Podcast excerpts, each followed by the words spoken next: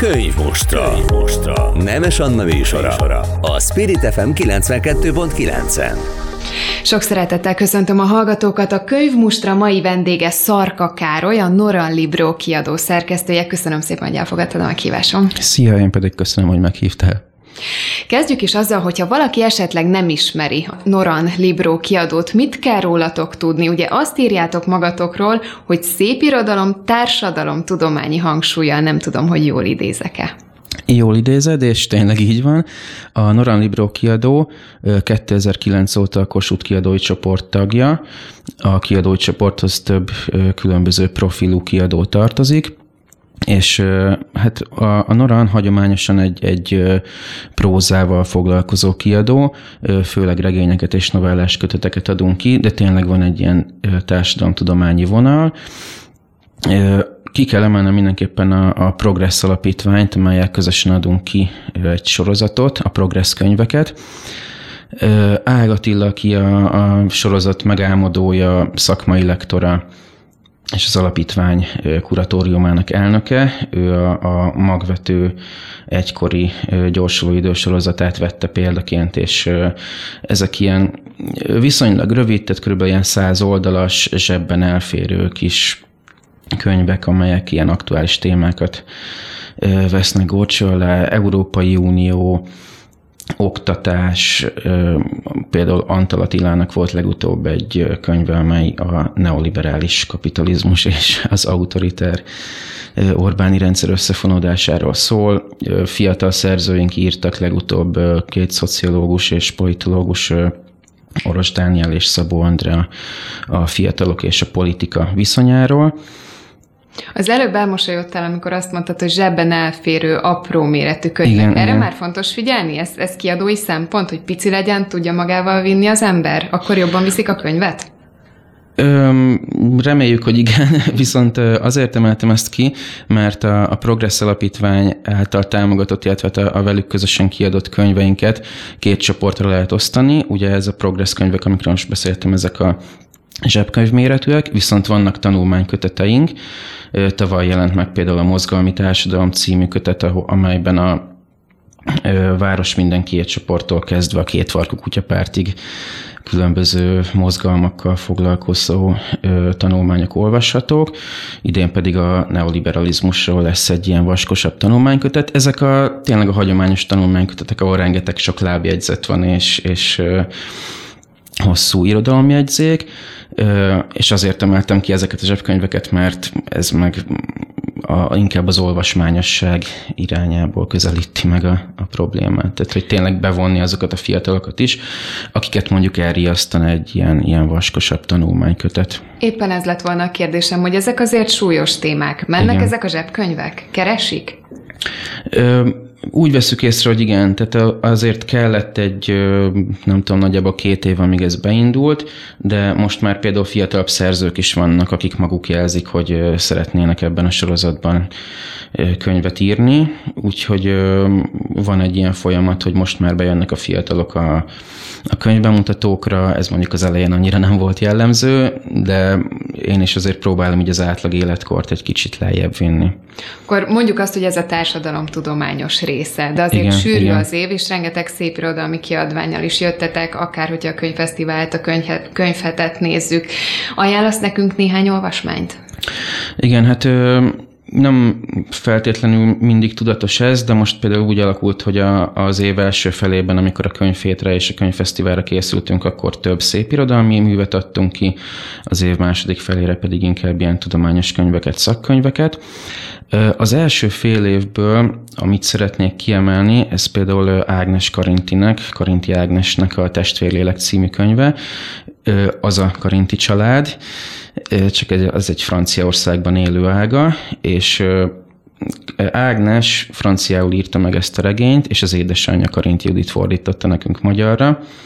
A bemutatón pedig a, a millenárisan Karinti Márton mutatta be ezt a könyvet, úgyhogy három Karinti vett részt. Ez egy szép együttállás, igen. igen, igen.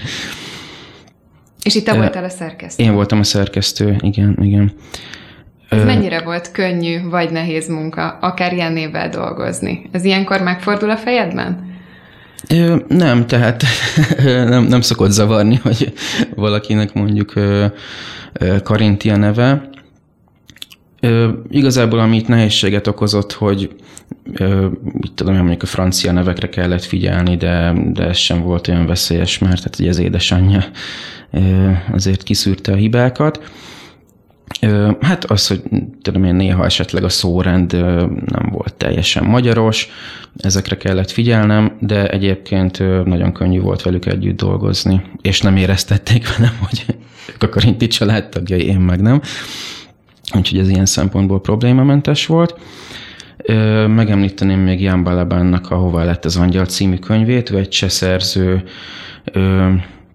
néhány évvel ezelőtt halt meg viszonylag fiatalon, 40-valahány évesen, és ez azért is lehet mondjuk egy magyar olvasó számára izgalmas, mert az a, az a panelos világ, ami neked is, nekem is nagyjából mindegyikünknek ismerős lehet. Ez ugyanúgy Csehországban, Lengyelországban, bármelyik egykori keleti blokk országban megtalálható, és egy olyan településről van szó, ahova nagyon sok család költözött annak idején, amikor gyárak épültek, aztán a rendszerváltás után beindult ez a sodródás, hogy keresték a helyüket a fiatalok, akiknek a szüleinek még, még volt egy állandó munkahelye, rájuk már ez kevésbé jellemző, és, és hát igazából egy, egy elég fájdalmas életutat mutat be Balabán ebben a regényben. Az egy legenda, hogy a kiadókba öntik a fiatal szerzők a kéziratokat, vagy ezt ti is tapasztaljátok? Ezt mi is tapasztaljuk. Viszonylag új a csapatunk, hogyha még a kiadó bemutatását félbehagytam, akkor, akkor azt most folytatnám. Tehát a Körösi P. József a, a Noran igazgatója, viszont egy háromfős állandó csapatunk van, és a másik két ember, Kassai Zsigmond két évvel ezelőtt érkezett, és én pedig másfél éve. És azt nem mondom, hogy a magunk képére formáljuk lassan a kiadót, viszont ezért igyekszünk fiatalítani, és és mint hogyha mondjuk az utóbbi egy évben sokkal több kézirat érkezett volna fiataloktól. Tehát előtte inkább az volt a jellemző, hogy, hogy volt egy szerzőgárda, akik már két éve, öt éve, tíz éve itt a kiadónál jelentették meg a könyveiket, most viszont egyre több fiatal jelentkezik, Egyébként Kassai Zsigmond kollégámmal most indítottuk a Noram Presence című sorozatot, amelynek az első kötete Barlok Károly Eper című könyve. Ha még az újdonságokról beszélünk. Ez még ez szintén az újdonság. újdonság. Ez a könyv hétre jelent meg, igen, igen, igen, ez egy novellás kötet, soundtrack próza gyűjtemény. Igen, egy, nagyon-nagyon izgalmas próbálkozás, hogy a zenét fordítja le monológokra. Ö, ilyesmi, igazából egy-egy számot akár a címüket is kiindulási alapként használja fel, és tehát van, vannak konkrét novellák, amelyek megegyeznek egy-egy dalszöveg címével. Van, amelyik lazábban kapcsolódik hozzá, tehát egy-egy élethelyzet, amelyről mondjuk egy dal jut eszébe, és akkor ezek, ezek a novellák alkotják ezt a gyűjteményt. Egyébként ez azért is izgalmas, mert ő Barlok Karcsi zenél is, és majd beszélünk az olvasás éjszakájáról, de ott lesz majd a ha nem is az ős bemutatója, mert ő azért járta az országot ezzel a kötettel, de és dedikált is már könyvhéten, illetve a Pozsonyi Pikniken, de, de a könyvnek az a Bud, első budapesti bemutatója ez, ez most lesz, és ott zenélni is fog, és fel is fog olvasni. Még mielőtt az olvasás éjszakájáról beszélünk, azért kérdeztem én ezt, hogy mennyi kézirat érkezik hozzátok, mert azon rengeteget gondolkoztam már, hogy egy, egy szerkesztőnek, vagy egy kiadónak mi a nehezebb a rengetegből kiszedni azt az egy jót, vagy pedig szerkesztőként sokkal nagyobb kihívás harcolni mondjuk a szerzővel. Mi, mi, mik a nehézségei a te munkádnak? Akár a kéziratok kiválasztása, akár utána a szerzővel való közös munka. Uh-huh. Ö, nagyon összetett, és ö, hogyha így messziről indíthatnám, akkor azt mondanám, hogy rég, és ezt, én is csak ezekről legendákat hallok, hogy régebben egy kiadó úgy nézett ki, hogy mondjuk volt egy külön ember, aki mondjuk csak kézirat előkészítéssel foglalkozott. Voltak korrektorok, voltak tördelők. Ugye említettem, hogy nálunk ez a három fős csapat van, és nem azt mondom, hogy mindent mi magunk csinálunk, de azért elég sok mindent csinálunk. A Kossuth kiadói csoport munkatársai természetesen azért sok dologban segítenek nekünk, illetve rengeteg külsősünk van, és és vannak, akik ajánlanak nekünk kéziratot, például vannak műfordítók, akik ajánlanak, mondjuk legutóbb például török műfordítók jelentkeztek török regényekkel. Mi erre ugye nem látunk rá, és nyilván nem lesz török szerző, aki elküldi nekünk a, a, a saját könyvét, vagy például a Lengyel Intézettől kerestek meg minket legutóbb, tehát van ez a vonal. Persze vannak fiatal szerzők, akik maguk jelentkeznek, vannak szerzők, akiket mi magunk fedezünk fel, illetve ami még most nem azt mondom, hogy nehézséget okoz, de, de mindennapjaink része, hogy tényleg nagyon sok felé kell figyelnünk. Tehát az, hogy, hogy ahogy említetted, hogy, hogy harcolni a szerzővel, és az, hogy kiválasztani a sok kézirat közül azt, amivel úgy gondoljuk, hogy lehet rajta dolgozni, vagy ha nem is az, hogy most felfedezzük, hogy, hogy ez mondjuk a, nálunk fog először megjelenni egy szerző. De, de volt mondjuk... már ilyen? Mondjuk a te életedben, hogy egy ismeretlen szerző küldött neked kéziratot, és te felfedezted, hogy nem, ebből lehet valami? Vagy ez az élmény még várat magára? Ez az élmény még várat magára. Olyan volt, hogy én fedeztem fel szerzőt, és nem ő küldte nekünk, de erről majd később fogunk beszélni, azt hiszem.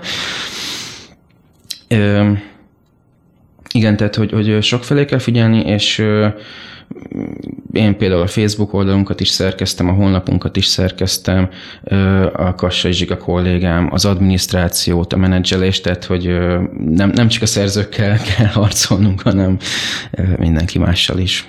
De arról mesélj egy kicsit, hogy milyen a szerzőkkel együtt dolgozni, mert nekem van egy ilyen elképzelésem, hogy azért vannak ott nagy hisztériák, vannak ott nagyon érzeteskedések, ugye? Igen, előfordul. Hát Körösi P. Jóska erre szoktam mondani, hogy kétféle szerző van a, a nem teljesen profik közül. A, az egyik az, aki ö, elfogadja minden változtatásodat, hanem is kritika nélkül, de, de, de igazából igényli is azt, hogy, hogy kemény legyél, és mondd meg, hogyha mondjuk azt a teljes bekezdést, vagy teljes fejezetet kihúznád, vagy megváltoztatnád a címet, vagy egy, egy szereplőt, nem tudom, egy, egy karaktert esetleg. Van olyan, hogy meggyilkolsz egy karaktert. Van olyan, hogy meggyilkolok egy karaktert. A közelmúltban történt ilyen. És van olyan és, szerző, és a szer... A szerző elfogadta, bár megmagyarázta, hogy hogy, hogy került oda ez a karakter, de végül is én győztem. És tehát igen, van, van ez az együttműködő szerzőtípus, és van az a szerzőtípus, aki viszont harcol azért, hogy minden szó, minden egyes betű, amit ő leírt, annak ott a helye. És ilyenkor a, mit tudsz tenni? Hát Tárgyalás, ilyenkor tárgyalás. másodszor is, harmadszor is neki futok ugyanannak, és azért nagy százalékban az én szavam szokott érvényesülni. A kedvencem egyébként az, amikor mondjuk egy szerzőnek egy olyan megjegyzést fűzök az egyik mondatához, hogy ez kicsit zavaros vagy érthetetlen. Én ugye azért nagyobb mennyiségben találkozom nap mint napszövegekkel, és úgy gondolom, hogy ha én nem értem, akkor lehet, hogy az olvasó sem fogja érteni. És hogyha mondjuk a szerző azt válaszolja erre, hogy én értem, akkor onnantól kezdve tényleg nehéz. Ez a beszélgetés vége. Igen, igen, igen, igen, igen. És ilyen nagyon sokat dolgozol ezekkel a szövegekkel. Lehet, hogy ezt túlzásnak érzed, mert egy kicsit ünnepiesnek, de hogy együtt szülitek meg ezt a könyvet. Utána te képes vagy megfogni a már nyomtatott, kötött verzióját és elolvasni, vagy látni sem tudod többet ezeket a kéziratokat, könyveket? Ö, azt hiszem, hogy ilyen még nem történt. Hogy megfogtad volna? Az elmúlt másfél-két éven. Megfogni megfogtam, meg, meg belelapoztam, hogy milyen jó illata van, meg milyen szép a borító. Nem szabad egyébként, mert észreveszel benne hibákat, vagy mondjuk még rosszabb, amikor melletted ül egy kollégád, és ő lapoz bele, és ő vesz benne észre egy hibát, és felhívja rá a figyelmedet ez persze fordítva is megtörténik. Nem, nem szabad, és egyébként meg olyan sok kiadványunk van, hogy nem is nagyon van rá lehetőség. Tehát, hogyha ha már leveszek egy könyvet a polcról, és olvasni akarok valamit, akkor azt nyilván mondjuk egy más kiadó, nem azt mondom, hogy konkurens kiadónak, de más kiadónak a könyvei. De arra se nagyon marad időm a, ezekben a kampányidőszakokban, tehát amikor könyvét van, könyvfesztivál van, olvasás éjszakája van, akkor, akkor mindig a legújabb és a legfrissebb kötetre koncentrálunk. Most már másodszor említetted az olvasás éjszakáját, beszéljünk egy picit erről. Szeptember 28-án jön az olvasás éjszakája. Így Nora Librónak milyen programjai lesznek? A Nora Libro kiadón programjai az őrkény könyvesboltban lesznek. Hát Barlok Károly könyvéről beszéltünk már, ugye? Itt a, a külső, a, belső parancs és külső kényszerek nevű zenekar lesz a vendég. Egyébként most azért is nevettem el magam, mert hétvégén találkoztam Torockai Andrással, a belső parancs énekesével, és a barátnője megkérdezte, hogy jövök-e két hét múlva kis csillag koncertre, és mondtam, hogy hát nagyon szívesen mennék, de hát olvasás éjszakája lesz, és éppen ők fognak fellépni, mármint a belső De a parancs. De inkább kis csillagkoncertre megy? Azt mondta, hogy komoly dilemma, maradjunk ennyiben. Szóval lesz egy ilyen program. Lesz egy ilyen program, igen. Illetve, amit meg mindenképpen kiemelnek, itt egyébként a Kossuth kiadó csoporttal közösen lesznek a programok, de ami a mi kiadványunk, ez a, az Utak az erdőben című könyv, amelyet az utcáról lakásba egyesülettel közösen adunk ki. Ez élettörténeteket mutat be, portrékat olyan emberekről, akik elvesztették az otthonukat, vagy soha nem is volt otthonuk. Mm, nagyon, nagyon különböző történetek olvashatók egyébként ebben a kötetben, tehát van olyan, aki úgy lett hajléktalan, hogy mondjuk leégett a háza, van akinek egészségügyi okokból.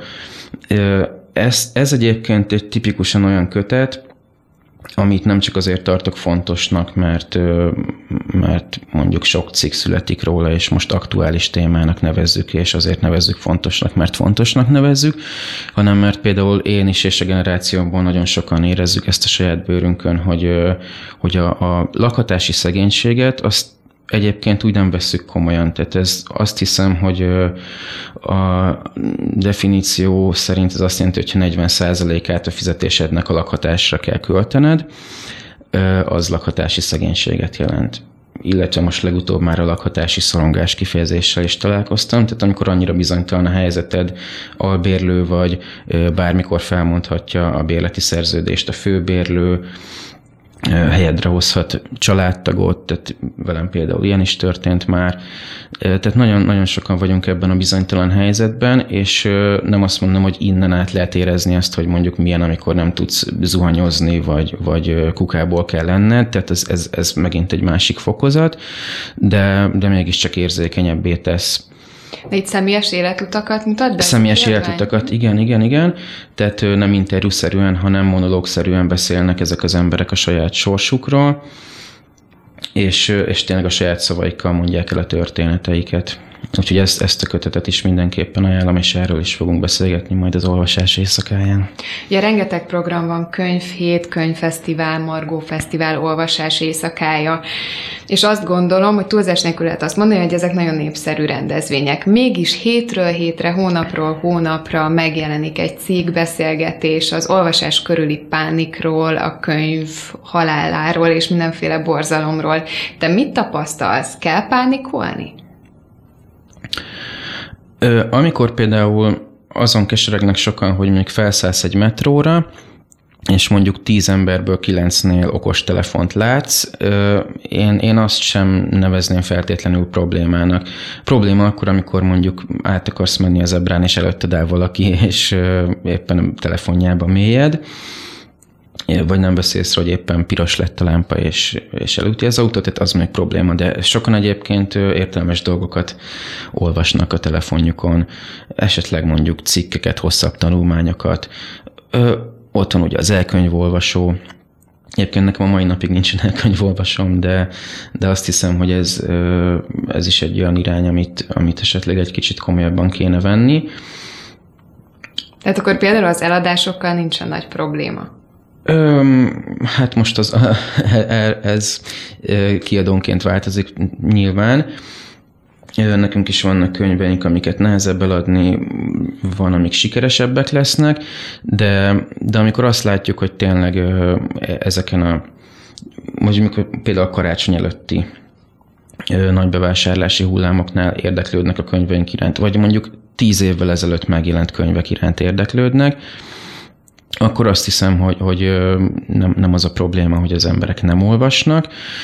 Az már nagyobb probléma, hogy mondjuk egy, egy könyvnek az előállítási költségei mekkorák, az, hogy a 3-4-5 ezer forintba kerül egy könyv, és azt mondjuk például tanárok nem tudják megfizetni, kezdő tanári fizetésből nem tudnak könyveket vásárolni, az már inkább probléma.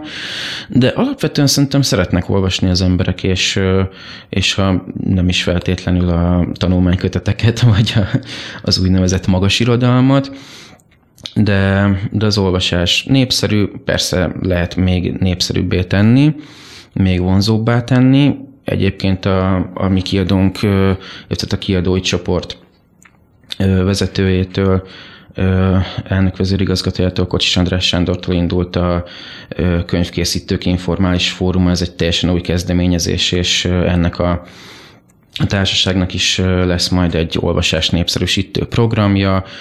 Rengeteg ilyen programot látunk Instagramon, Facebookon, tehát nyilván kell vele foglalkozni, de vészrangot kongatni a talán még nem. A könyv haláláról még nem, ne beszéljünk. Igen. Egyelőre legyen ez a végszó, egy kicsit elmegyünk zenélni, és nem sokára jövünk vissza Szarka Károlyal, a Nora Libro kiadó szerkesztőjével. Ez volt a Könyv Mostra. Mostra. Nemes Anna műsora. A Spirit FM 92.9-en. Folytatódik a könyvmustra, a mai vendégem Szarka Károly, a Noran Libro kiadó szerkesztője. Eddig a kiadóról beszélgettünk, de hogyha megengeded, akkor most egészen konkrétan rád fókuszálunk, és fel is olvasnék egy bemutatkozást. Moson Magyaróváron született, régió és vidékfejlesztés szakon diplomázott, volt telefonos értékesítő, marketing menedzser, banki ügyfélszolgálatos, festett kerítést Ausztráliában és kertészkedett Lengyelországban. Most magyarázd meg nekem, hogy ezek után miért kezdtél el te első körben újságot írni? Mondanám, hogy nagyon egyszerű a válasz. Hogyha valaki ezeket kipróbálja, akkor semmi mást nem akarhat csinálni, csak írni. És annyi volt az élmény? Igen, igen, igen, igen, igen. Ö, illetve hát én sokáig éltem egy kisvárosban, Moson Magyaróváron, ami a szülővárosom is egyben, mondhatnám, hogy ott, ott hosszabb ideig viszonylag kevesebb, és akkor jött ez a, a világutazó korszak. Ausztráliába egy rokonom segítségével jutottam el, tehát ez nem az a, cél, nem az a turista célpont, ahova az ember mondjuk így hétvégén foglal egy fapados gépet, és kiutazik egy, egy hosszú hétvégére, Hát ott három hónapot töltöttem el. A kerítésfestés az nagyjából egy ilyen két és fél óra volt, de jól hangzik egy ilyen életrajzban szerintem. Ja, akkor ezt te csak megírtad magadról, és hát, helyek közel igaz? Hát igaz, de... Mm, de csináltál mást is. Csináltam már, az, tehát az elmúlt 35 évben a kerítésfestés, ez, ez a nagyjából két és fél óra volt. Akkor mi történt veled még Ausztráliában? Igazából az volt, hogy a, a turista vízumhoz kellett írni egy ilyen hosszú listát, hogy én miket szeretnék csinálni, és hogy nem, tehát ugye ki kell jelenteni, hogy nem fogsz dolgozni, mert az illegális munkavállalás. A munkavállalói vízum az még nehezebb. Meghívó levelet kellett kérnem a kint élő rokonomtól, neki bizonyítania kellett, hogy van háza, és én ott, ott vendégeskedhetek három hónapon keresztül és akkor tényleg megígérte, hogy majd közösen elmegyünk bizonyos helyekre.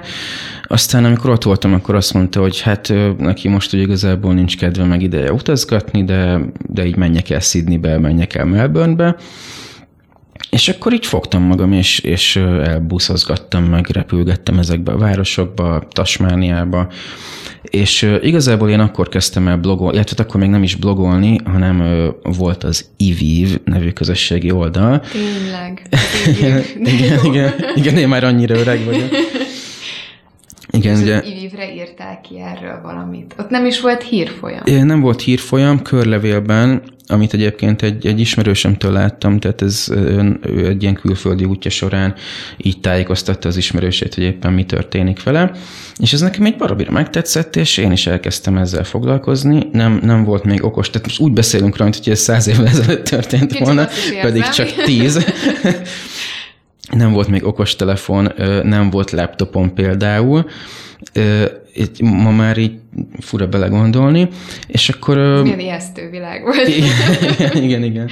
És az Ausztrál nagybátyám házában nem volt számítógép sem. Jézus, az egyik unokatestvéremnél volt. Ugye, ilyen, ilyen szörnyen hangzik ez az egész. És, és tényleg, ahol itt számítógépet láttam, oda így leültem, mit tudom én, ilyen plázákban voltak például ilyen kis számítógép sarkok ezekben a régi időkben, és akkor leültem gyorsan, és akkor leírtam, hogy az elmúlt két-három napban mi történt velem, azokat elküldtem az ismerőseimnek, és akkor ebből lett egy ilyen, ilyen úti napló folyam, amit majd egyébként szeretnék egyszer valamikor előszedni és, és könyvformában is megjelentetni, de az első regényem nem erről fog szólni. Viszont ez az írás, újságírás dolog, ez, ez ott kezdődött. Tehát később, amikor Budapestre költöztem és újságíró akartam lenni, akkor Szerintem ez... az Ausztrál Nem, nem, nem, ott, ott még volt utána egy, egy lengyelországi ösztöndi, ahol, ahol már viszont egy saját blogot vezettem, és amikor úgy akartam újságíró lenni, hogy nem volt újságírói tapasztaltam, akkor referenciaként ezeket a, az úti naplókat használtam, és, és így jelent meg először egy cikkem a Népszabadságban, aztán szépen lassan több online felületen. klasszikusan, filmesen csináltad, hogy bekopogtattál, vagy e-mailt Hát e-mail, e-maileket küldtem, igen, tehát Személyesen, hát hogyha behívtak, akkor természetesen bementem, de, de e-maileket küldtem, és akkor oda belinkeltem a, a blogomat, és így. Amikor először találkoztunk, akkor a Fiatalírók Szövetségének táborából tudósítottál a Népszabadságnak, az a, akkor az első igen, igen, egyik igen, igen, igen, igen. Igen, a Népszabadságnál egyébként nem, nem voltam állandó munkatárs, tehát oda csak bedolgoztam, illetve én egyébként nagyon sokáig voltam szabadúszó, a Librarius volt a, az a kulturális portál, ahol egyébként te is megfordultál előtte vagy utána. Ott majdnem kollégák voltunk. Majdnem kollégák voltunk, igen ott, ott voltam állandó munkatárs, egyébként pedig ez úgy nézett ki, hogy, hogy mondjuk egy héten írtam három, négy, öt, hat, nyolc cikket, körülbelül ugyanennyi lapnak. Hát igen, és talán közhely, de akkor elérkezett az a pillanat, hogy az az irodalmi esemény, amit te nem írtál meg, hát az nem létezett. Kis túlzással, igen. Nem volt olyan rendezvény szint, amiről ne írtál volna. Igen, igen, egyébként tényleg volt ez, hogy egy, nap esetleg több felolvasó esten is megjelentem, előfordult ilyesmi, de mondjuk ebben nagyon hamar ki lehet égni. Tehát van, amikor egyébként hiányzik, illetve néha nagyon fura, hogy megjelenek egy lapszámbemutatón vagy könyvbemutatón, és nem írok róla tudósítást. De aztán a tudósítói munka, hiába szeretted és, és ugye művelted ennyire lelkesen, valahogy átcsapott abba, hogy, hogy elkezdted a saját regényedet, vagy esetleg ez, ez párhuzamosan ment? Párhuzamosan, illetve hát először novellákat kezdtem el írni, és később jött az ötlet, ugye itt az, amikor ismertetted az életrajzomat és a telefonos értékesítőt említetted, mint egykori volt munkámat, az volt a kiindulási alap, tehát ez egy olyan nyomasztó korszak volt, ugyanakkor csodálatos is, mert, mert nagyon érdekes emberekkel találkoztam, de az, hogy mondjuk te bent ülsz 8 órát egy kis dobozban, és 50 percen keresztül telefonon kell hívogatnod embereket, és gyakorlatilag zaklatnod őket, rábeszélned, hogy vegyenek meg egy olyan terméket, amire rohadtul nincs szükségük, aztán van 10 perc kávészüneted, majd megint 50 percet kell dolgoznod, de ez olyan szinten monoton, ugyan, hogy, hogy, hogy ez most az, hogy megírásra érdemes, de, de hogy azért ezt nehéz elfelejteni, Ugyanakkor pedig nagy fluktuáció volt ennél a cégnél, ahol dolgoztam, és nagyon sok olyan ember fordult meg ott, aki ugyanúgy nem szerette ezt a munkát, mint én, és ettől egy ilyen véd és dat szövetség alakult ki sokunk között. Annak ellenére, hogy nagyon utáltam, én, én kb. 10 hónapot dolgoztam ennél a cégnél, és valahogy innen jött Fecske figurája, aki az Én Hibám című készülőregényem főszereplője tényleg így általánosabban a, a, a szorongásról, az egzisztenciális szorongásról szól. Arról is, hogy mondjuk valaki felköltözik egy kisvárosból Budapestre, az én esetemben le, mert Moson-Magyaróvára földrajzilag ugye északabbra található Budapesttől.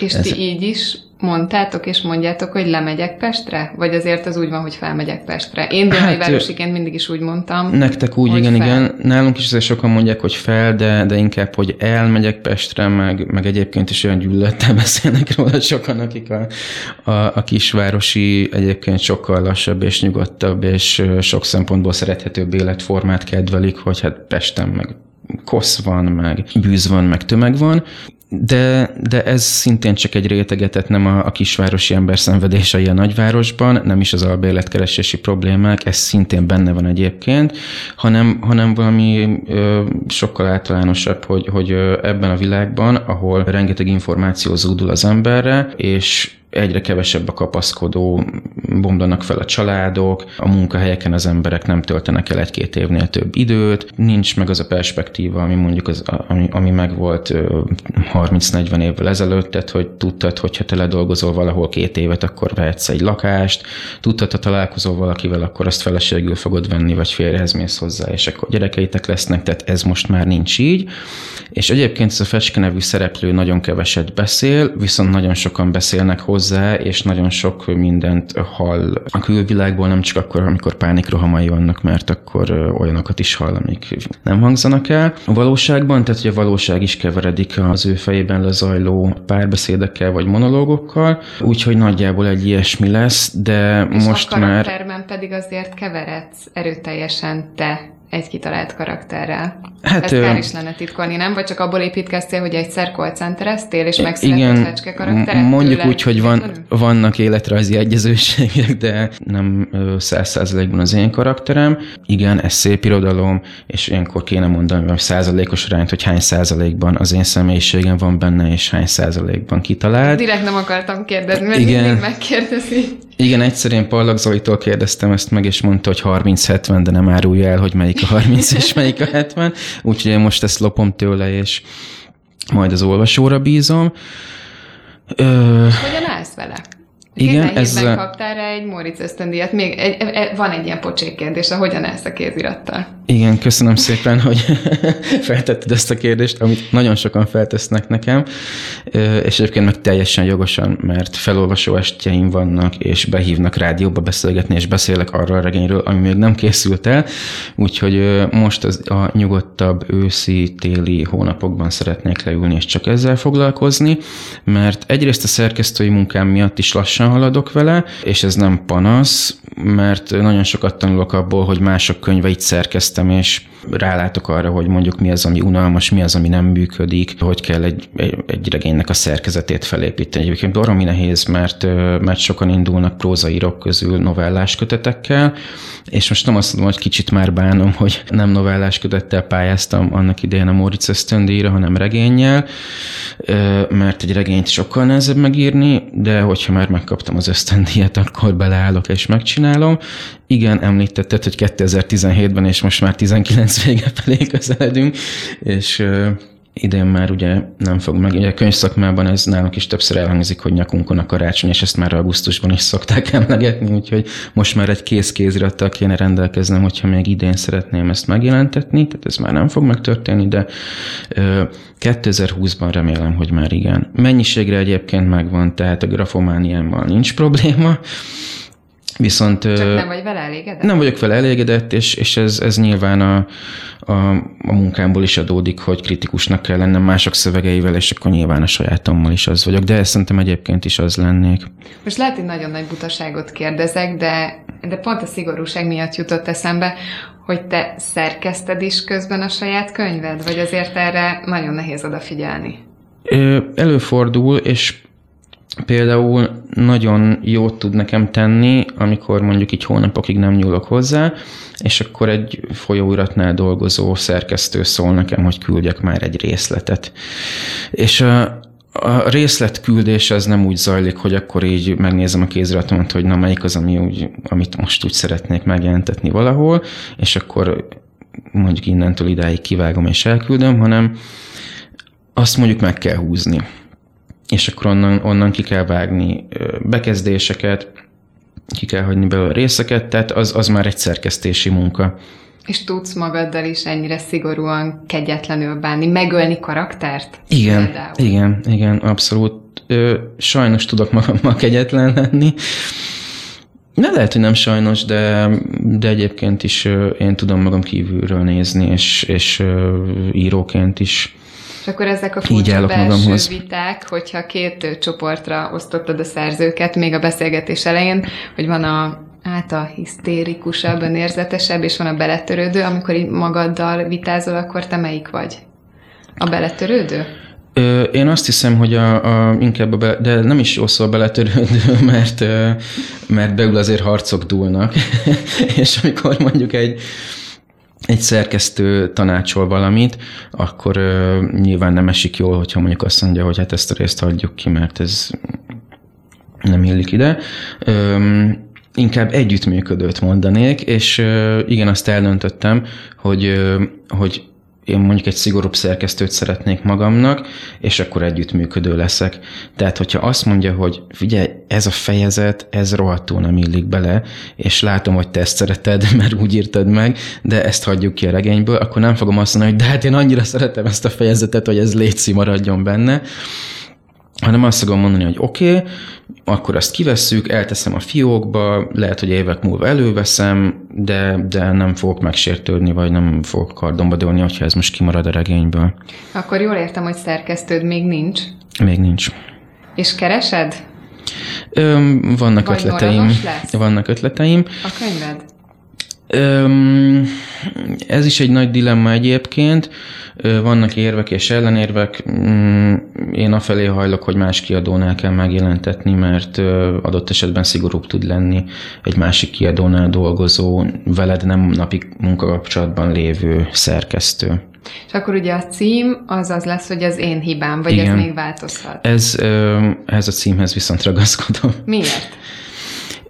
Mert annyira evidens módon jött, tehát ebben benne van a, a, az, az, ahogy az ember hibáztatja magát a döntéseiért, ugyanakkor van benne egy ilyen kis csavar is, hogy, hogy hát azért az, hogy valaki mondjuk nehéz helyzetben van, szorong, depressziós, nem érzi jól magát a munkahelyén, kapcsolatban, stb., az nem feltétlenül az ő hibája, hanem az az egy, most ne használjunk ilyen szavakat, hogy társadalmi, meg strukturális, meg ilyesmiket.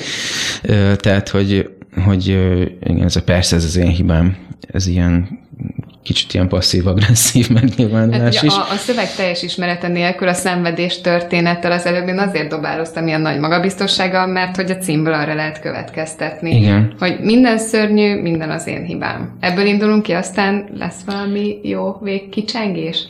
Öm, Vagy ezt egy, még nem mondod el? Azt nem mondom el, hogy pozitívabb lesz a, a, a vége, mint, mint a kiindulási alap, de de a címben is szerintem benne van az a lehetőség, hogy, hogy ezt esetleg meg lehet fordítani. Egyébként volt, aki javasolta nekem, hogy, hogy legyen ez a címe, hogy nem az én hibám, de, de valahogy én ezt annyira biztosnak éreztem, hogy ez, ez kell, hogy legyen a címe. Még ez lesz egyetlen, ami, amiről nem tud majd meggyőzni ez a bizonyos szigorú szerkesztő. Tehát itt nem leszel együttműködő. Itt nem. Most lesz a B-verzió az önérzetes szerző. Igen, igen, igen.